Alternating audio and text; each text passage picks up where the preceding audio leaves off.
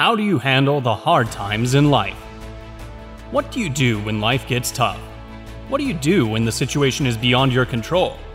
Ask yourself these questions. Nobody lives a life that is entirely under their control. Learning to cope with hardships, handling a situation that gets out of hand, knowing what to do when something isn't going according to the plan is very important.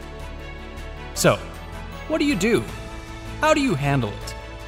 Sometimes we have unhealthy responses. For instance, we might get angry at the world and lash out.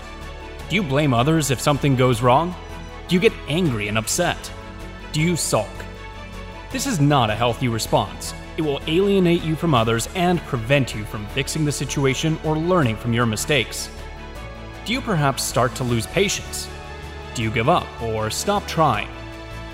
That's another troublesome response. It can mean you won't reach your goals, that you will give up early. How we handle difficulties says a lot about us, but even if we have not been doing the best job, it's never too late to change this pattern and create a new one.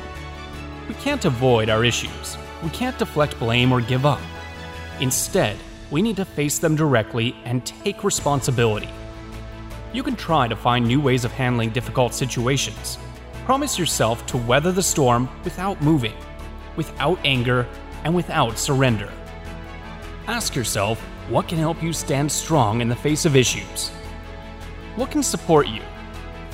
Often, it's as easy as shifting our perception, letting yourself take responsibility. It's not as bad as it seems. Once you take the responsibility to act, you'll see that it's not as difficult as it seemed. Any obstacles in your path won't be there forever. It is also useful to learn what makes the situation more complex. Take a look to recognize and prevent these situations in the future.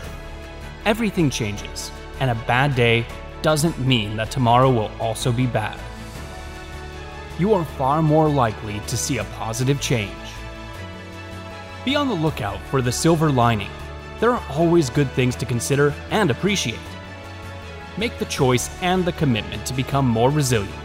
Sometimes, that's all it takes.